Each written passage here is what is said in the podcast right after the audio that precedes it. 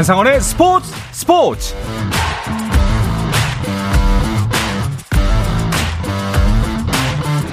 스포츠가 있는 저녁 어떠신가요? 아나운서 한상원입니다. 오늘 하루 이슈들을 살펴보는 스포츠 타임라인으로 출발합니다.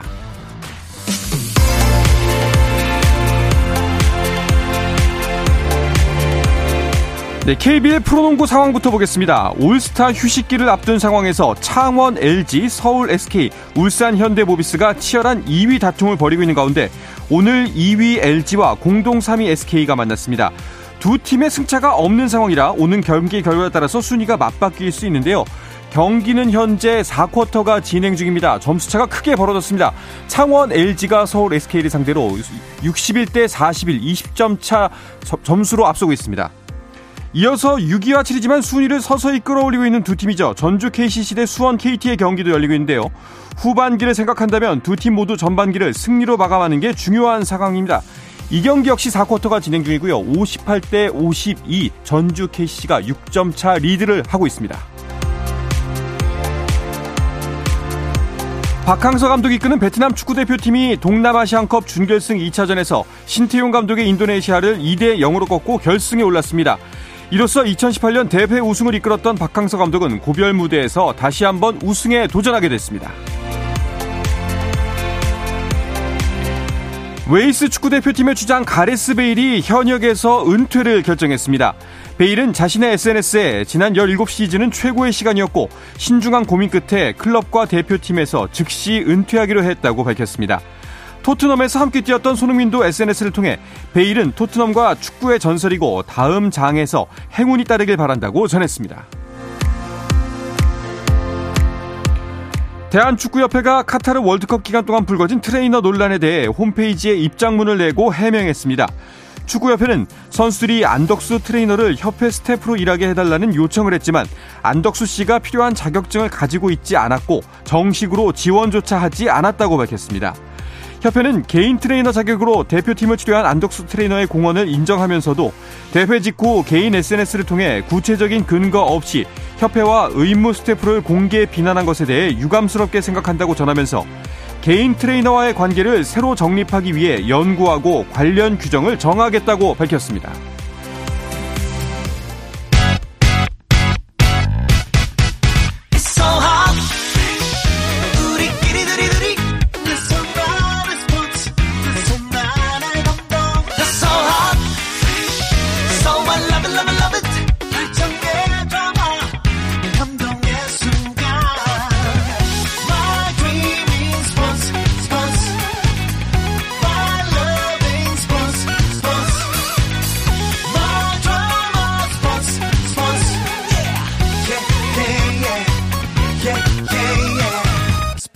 스포츠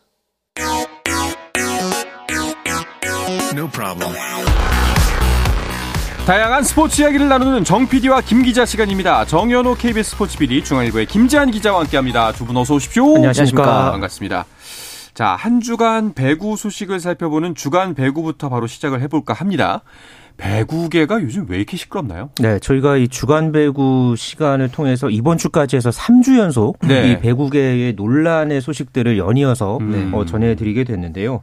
어, 지난 한 주 사이에도 또이 비디오 판독 논란이 있었고요. 네. 그리고 지난 주서부터 계속해서 이어져 왔던 이 흥국생명 감독의 사퇴 논란, 여기에 따른 후폭풍 이런 부분들이 오늘도 어, 또 여러 가지 갖가지 소식들이 이어지면서 계속해서 이 배구계를 들끓게 하고 있었습니다. 네. 겨울 스포츠 하면은 진짜 우리나라에서는 배구 농구인데 네. 그래서 그 팬들이 참 기다리는 시즌이고 계절인데 왜 이렇게 올해 특히 유난히 좀 논란이 많은 것 같습니다. 그렇습니다. 자, 흥국생명과 관련된 논란이 계속되고 있는데요. 오늘은 새롭게 선임된 감독까지 그 감독직을 고사했다는 소식이 있네요. 네, 김기중 감독이 이제 네. 인터뷰를 통해서 입장을 밝혔죠. 배국이 안팎에서 신뢰를 아무리 받아도 어려운 자리가 감독직인데 지금 상황에서는 여러 가지 좀 오해를 불러올 수 있는 상황인 것 같다. 그래서 음. 감독직을 수행한다는 것 자체가 선수단, 흥국생명 선수단을 지칭하는 거겠죠. 그리고 배구 관계자들에게 도움이 되지 않을 것 같다. 네. 이렇게 얘기하면서 감독직을 고사했거든요. 그러니까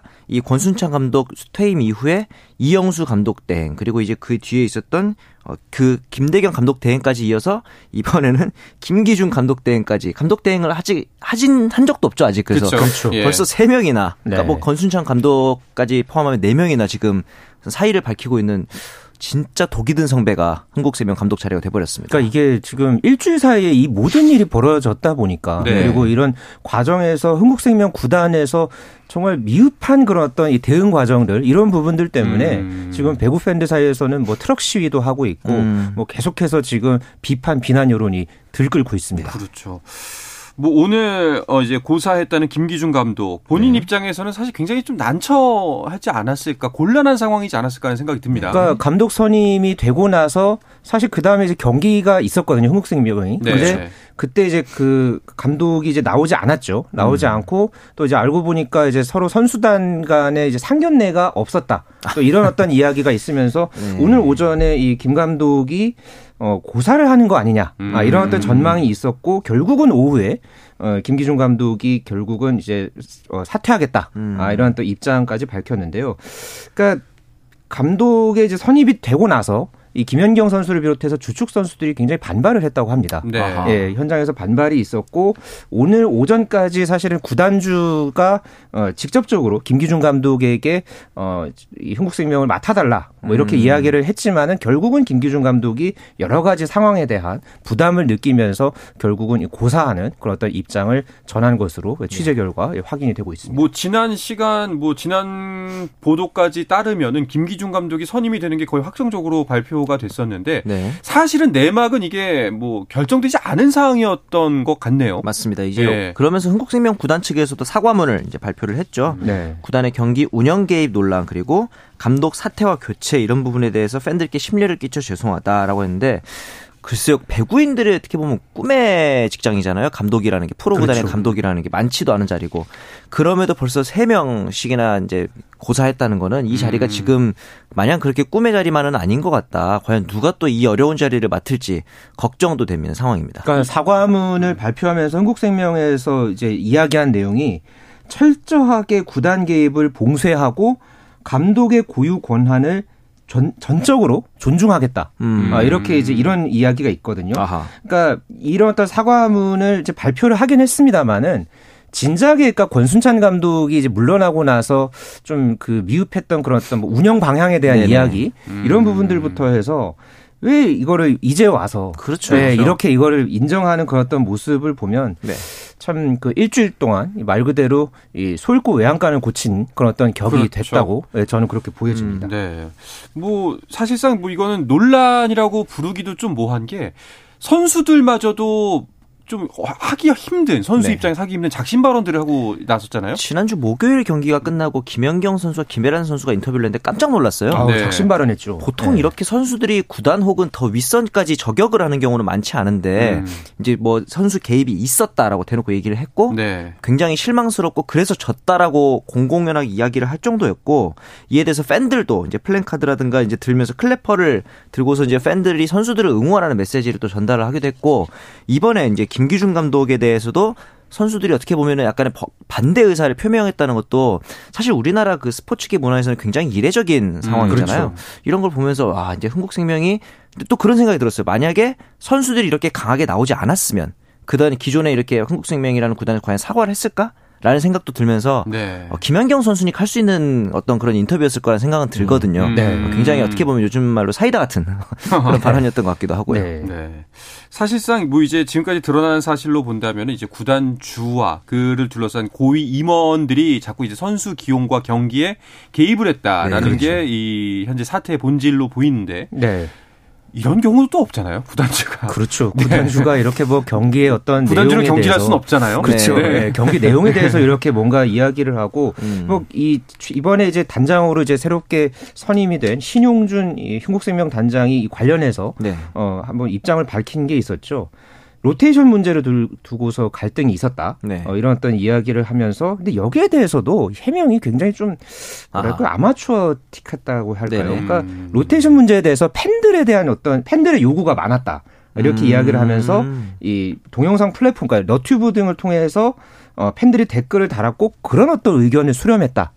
이런 어떤 입장을 밝혔거든요. 아니 아. 프로스포츠 구단에서 시민 구단으로 생각하시는 거죠. 네. 그러니까 프로스포츠 구단에서 어떻게 이런 지금 네. 상황이 벌어졌는지. 그렇죠. 그러니까 이게 어떻게 보면은 감독의 개인의 어떤 그 철학이라든가 고유 권한 이런 부분에 어떻게 보면은 월권 행위를 했다라고 저는 뭐 음, 볼 수밖에 없거든요. 맞습니다. 그러니까 어떻게 보면 이런 저런 상황에 대해서 결국은 여론에 휘말렸다. 음. 아, 이런 어떤 어 자인한 그걸 이제 자임하는 그러니까 자인하는 어떤 인정하는 그런 발언이었기 때문에 네. 아, 저는 참 이번 이 상황에 대해서 왜 이렇게 흥국생명이 참 음. 미흡하게 대처할까 아마추어 같이 그렇습니다. 행동을 할까 좀 그런 좀 안타까운 마음이 많이 들었습니다. 네. 어떻게 보면 처음 사태가 불거졌을 때 그냥 깔끔한 사과 한 방이면은 그렇죠. 어, 사실 네. 좀 불미스러운 일이 있었고 그래서 네. 뭐 의견이 맞지 않아 이런 결과가 났었는데 이런 일이 없도록 하겠습니다. 음. 라는 정리가 있었다면 그렇죠. 예, 훨씬 더 좀 낫지 않았을까 네. 생각이 듭니다. 뭐 구단 운영을 민주, 적으로 예, 네. 사람들의 의견을 받아서 뭐 선수 너무 경을 이거는 뭐 민주적이라게 보이기에는 그러니까, 너무 아니, 그렇죠. 예, 예, 뭐, 예. 참 이해가 참 이해하기가 어려운 음. 그, 그 누구도 아마 이해가 안 갈 것 같다는 맞습니다. 생각이 네. 듭니다. 네.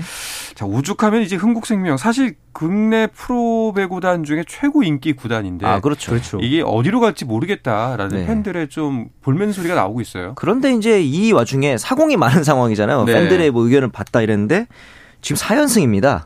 어떻게 보면 아, 이제 이렇게 네. 좀 애매한 상황에서 근데 반대로 그런 생각이 드는 거죠. 만약에 이렇게 좀 불미스러운 일이 있지 않았다면은 음. 현대건설의 1위 자리도 탈환할 정도로 굉장히 상승세를 이어갈 수 있었는데 그렇죠. 어떻게 보면 한풀 자기네들끼리 내란으로 인해서 내분으로 인해서 꺾여버린 상승세가 아니었다면 흥국생명 이번 시즌 정말 일낼 수 있었는데 아쉽다 이런 생각도 음. 좀 들었습니다.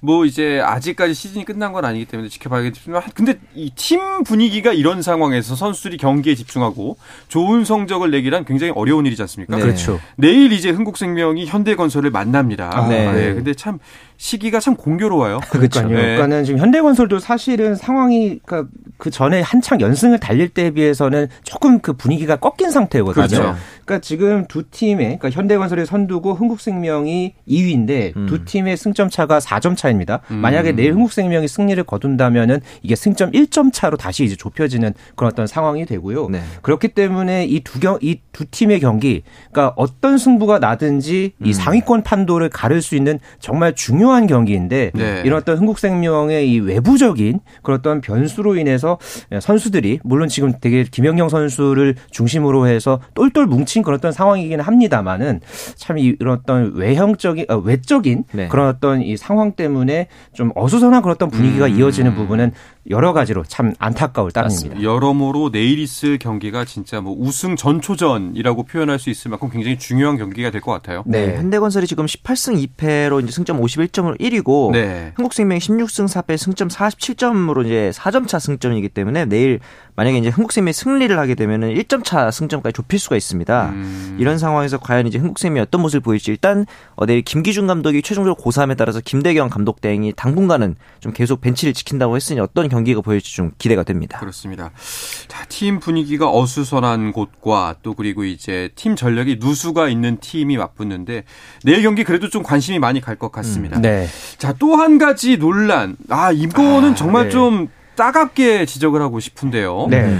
어, 비디오 판 이제 그 오심 논란이 또 한 번 불거졌어요. 지난주에 그 남자부 이제 다른 경기 네. KB 손해보험과 한국전력의 오심 논란 관련해서 제가 또 브리핑을 잠시 해드렸는데 맞습니다. 아 이번 또 일주일 사이에 또 다시 음. 남자부에서 대한항공과 현대캐피탈의 지난 7일 경기에서 또 이 비디오 판독 논란이 일었습니다. 네. 어, 이른바 이 four hit 판정 논란이었는데요. 네.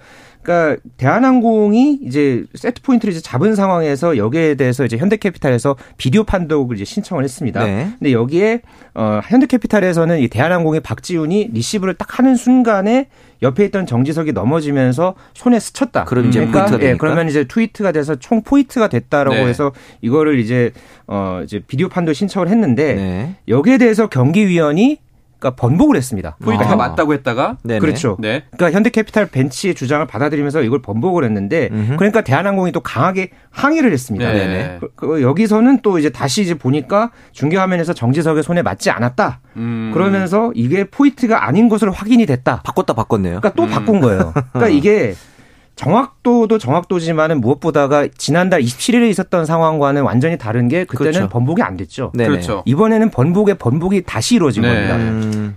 게다가 이 경기가 이 상황이 벌어진 게 2세트 23대 23 굉장히 팽팽하게 아, 네. 맞서 있던 상황에서 순간이었죠. 중요한 순간에서 이런 좀 이 잘못된 상황이 나왔단 말이에요. 결국은 이 경기가 150분 혈투 끝에 대한항공이 3대 2로 승리를 거뒀습니다. 음. 그러니까 만약에 현대캐피탈이 여기서 포인트를 따냈다면은 그렇죠. 이게 경기 흐름이 어떻게 바뀔지 모르는 상황이었거든요. 네. 그러니까 이 두 팀의 경기 역시 1, 2위의 어떤 이 순위 싸움이 치열하게 전개될 수 있는 음. 그런 어떤 경기였는데 아, 이 비디오 판독 논란 때문에 네. 아, 또한 번 이 배구계가 음. 아주 많은 또 이 논란을 일으켰습니다. 이걸 좀 무겁게 다뤘으면 좋겠는 게 네. 사실상 우리가 비디오 판독하는 이유를 되짚어 보면요. 네. 이런 오심에 대한 논란을 지우기 위해서 그렇죠. 비디오 판독을 도입한 거거든요. 맞습니다. 그렇죠. 예, 그런데 오히려 비디오 판독조차 제대로 못하는 오심이 나온다라는 지적에 대해서 좀 배구 협회 또 이제 심판진이 굉장히 무겁게 받아들여야 된다고 생각해요. 저희가 생각하기엔 그렇게 어려운 일은 아닙니다. 네. 면밀히 보면 되고 좀 더 다양한 각도에서 나오는 영상들이 요즘 세상에 많잖아요. 그렇죠. 이런 것들을 충분히 보고 천천히 판정을 내려 늦지 않아요. 이제 이걸 좀 더 길게 보면은 최근에 행복생명 사태 그리고 이번에 비디오 판독 사태도 근본적으로 이제 최근에 스포츠 팬들이 원하는 건 뭐냐면은 정당한 방식으로의 승리를 원합니다. 이제는 더 음. 이상 그냥 우리 팀이 승리하고 이것만이 중요한 게 아니고 공정한 공정한 명승부를 원하는 세상인데 이런 공정함이 사라진 상황에서 어떤 그 우리 팀이 승리한다 혹은 어느 팀이 승리한다 하더라도 팬들이 점차 스포츠에 등을 돌릴 수 있다. 저는 이게 이제 궁극적으로 봤을 때는 가장 좀 걱정되는 부분입니다. 네. 그 저는 이게 좀 이해가 안 가는. 사실 이번에 카타르 월드컵을 되짚어 보면요. 네. 공 안에 센서를 넣어서 뭐 이제 기술이 좀 다르긴 합니다만 네네. 그렇죠. 골라인 아웃이라든가 오프사이드 여러 가지 상황을 정말 정확하게 그래서 뭐 호날두 머리에 맞았나 말았네 그렇죠, 그렇죠. 네. 이 논란도 있었고 네.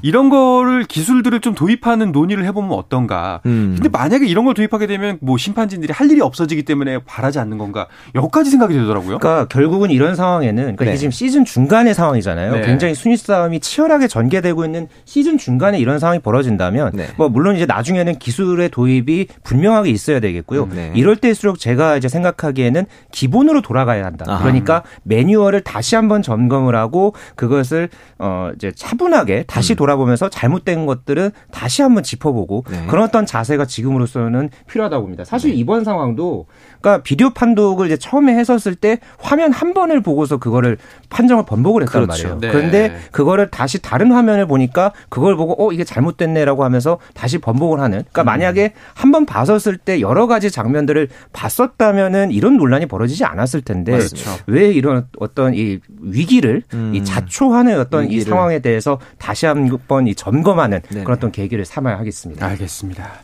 참 이게 배국에서 좀 이제 안 좋은 소식 쓴소리만 좀 하다 보니까 경기 소식을 정작 못 전해드렸는데 아, 네. 오늘은 남자부 한 경기만 열렸습니다. 네, 현재 장충체육관에서 우리카드와 한국전력의 경기가 열리고 있습니다. 현재 우리카드가 승점 29점 4위, 한국전력이 승점 21점으로 5위. 그러니까 두 팀이 오늘 경기 승패에 따라서 그렇게 순위가 뒤바뀌는 상황은 아닙니다만은 한국전력 입장에서는 오늘 현재 9연패를 당하고 있거든요. 네. 그래서 오늘 경기에서의 반전이 필요한데 음. 현재 4세트가 진행이 되고 있고요. 아, 네. 아, 한국전력이 3세트를 가져오면서 세트 스코어 2대 1로 현재 리드해 가고 어. 있습니다. 네. 알겠습니다. 주간 배구 이어서 다른 스포츠 이슈들도 짚어보도록 하겠습니다. 그 전에 잠시 쉬었다가 돌아오겠습니다.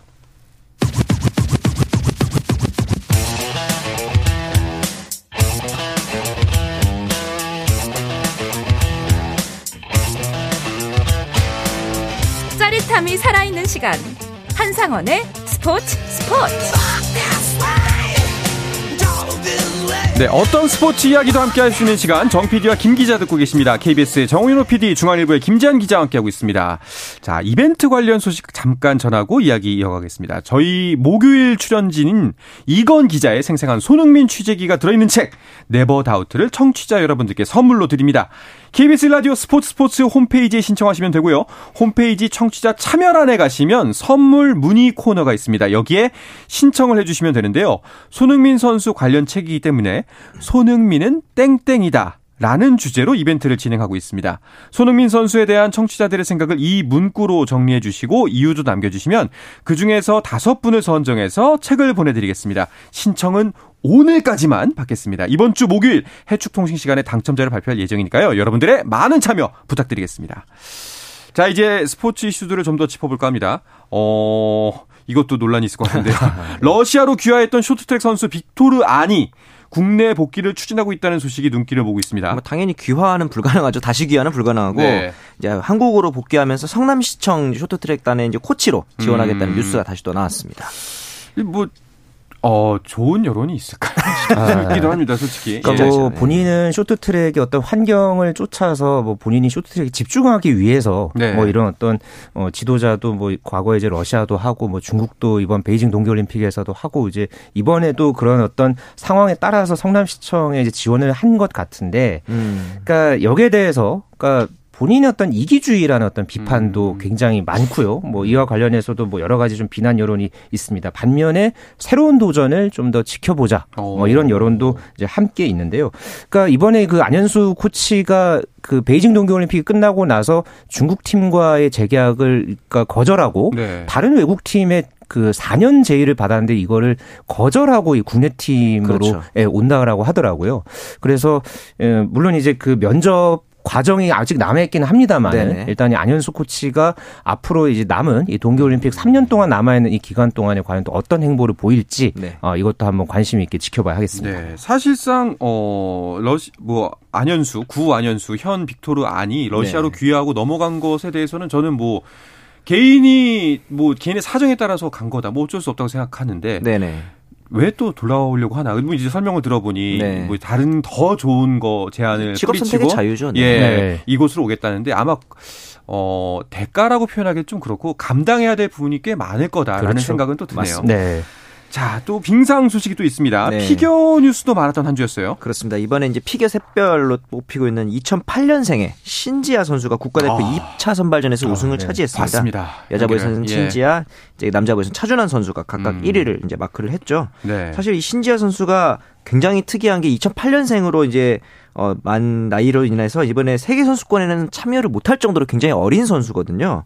이런 선수가 이제 굉장히 이렇게 1위를 차지했다는 것에 대해서 아, 굉장히 세대 교체가 빨리 되고 있구나. 네. 어느 정도냐면은 이번에 그 베이징 올림픽에서 스타로 발돋움했던 유영 선수가 물론 이제 허리 통증의 여파가 좀 있긴 했습니다만 2차 선발전에서 상위 8명 안에 들지 못해서 음. 국가대표 자격을 얻지 못할 정도였거든요. 그렇죠. 그만큼 어, 이 피겨계의 세대 교체 그리고 새로운 스타들의 발굴 도 굉장히 빨라지고 있는 상황입니다. 네, 뭐 유영 선수가 그렇다고 해서 지금 물러난 게 아니잖아요. 그렇죠. 유영 그러니까 선수가 아직도 활동하고 있고 예. 아, 그럼요. 앞으로도 뭐더 네. 이제 많은 걸 보여줄 수 있는 선수죠. 그러니까 네. 이거는 어떻게 받아들여야 되냐면은 정말 점점 더 유망주들 잘하는 선수들이 계속 그렇죠. 속속들이 등장하고 있고 뭐 전국 시대가 펼쳐지고 있다 네. 이렇게 봐도 될 것 같아요. 그러니까 지금 유영 선수에 이어서 여자 피겨 사상 두 번째로 이 트리플 악셀 landing에 성공을 했던 이 김유재 선수가 네네. 2009년생입니다. 그러니까 지금 만 나이로 보면은 13살이고요. 네. 또뭐 이번에 그 전체 종합 2위를 차지한 김채연 선수 역시 굉장히 나이가 어린 선수입니다. 그러니까 맞아요. 그러니까 이번에 상위권에 있는 선수들이 대부분 10대 중반 안팎의 정말 음. 젊은 선수들이거든요. 그러니까 네. 계속해서 지금 이렇게 여자 싱글에서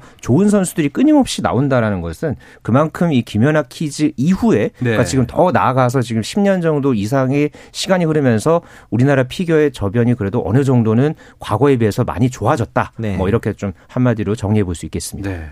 아, 남자 피겨도 이제 차준환 선수와 더불어서 혹은 네. 그 뒤를 이을 선수들이 계속 발굴되면 좋겠어요. 사실 이번 대회에서는 차준환 네. 선수가 271.21점으로 1위를 했고 2위인 김현겸 선수가 237.23점이기 음. 때문에 거의 40점 가까이 좀 큰 차이가 나긴 합니다. 네. 이런 상황에서 차준환 선수한테 저희가 기대하는 거는 사실은 김연아처럼 조금 고독할 수 있는 자리거든요. 스포츠에서 음. 경쟁자라는 게 사실은 굉장히 중요한 부분인데 네. 좀그 어려운 자리지만 잘 버텨주면서 다른 후배들이 좀 치고 올라올 때까지 잘 기다리면서 자기의 자리를 클래스 유지해 주기를 바래야 할 것 같습니다. 또 이제 2008년생인 서민규 선수 그리고 네. 2009년생인 최하빈 선수 그러니까 그렇죠. 이런 선수들도 굉장히 지금 이 4회전 점프를 막 성공할 만큼 계속해서 성장을 하고 있는 모습이 보여주거든요. 네. 그러니까 차준하 선수 이후에도 분명히 남자 싱글에서도 좋은 선수가 우리나라에서 계속해서 나올 것으로 기대합니다. 네.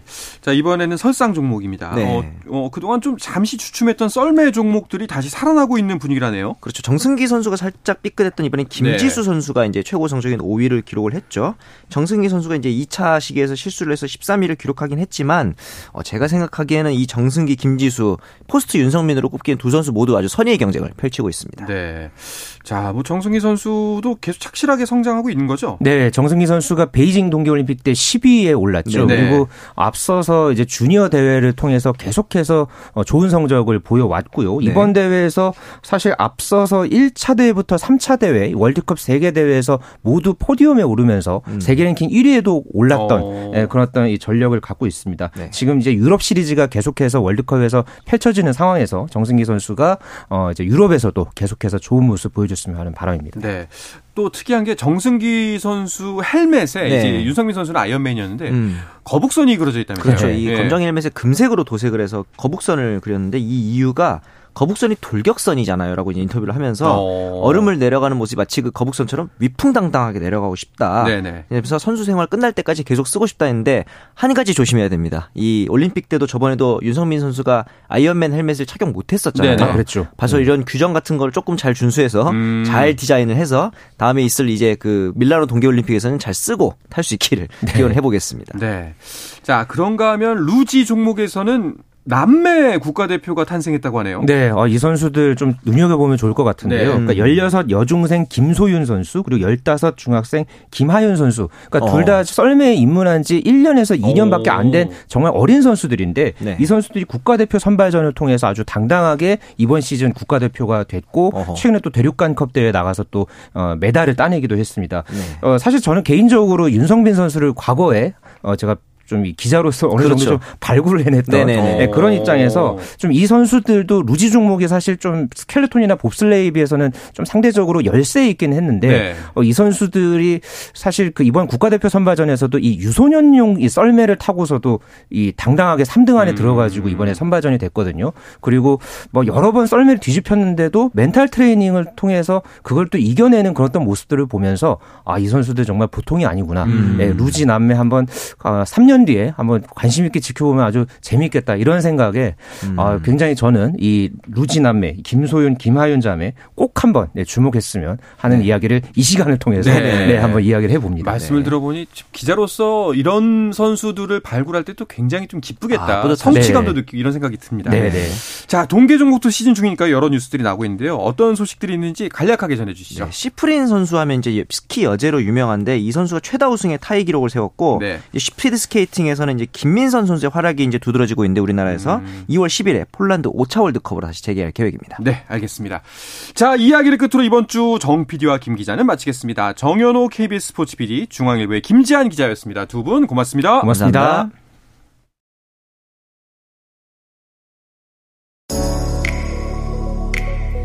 네, 내일도 저녁 8시 30분에 뵙겠습니다. 한상원의 스포츠 스포츠!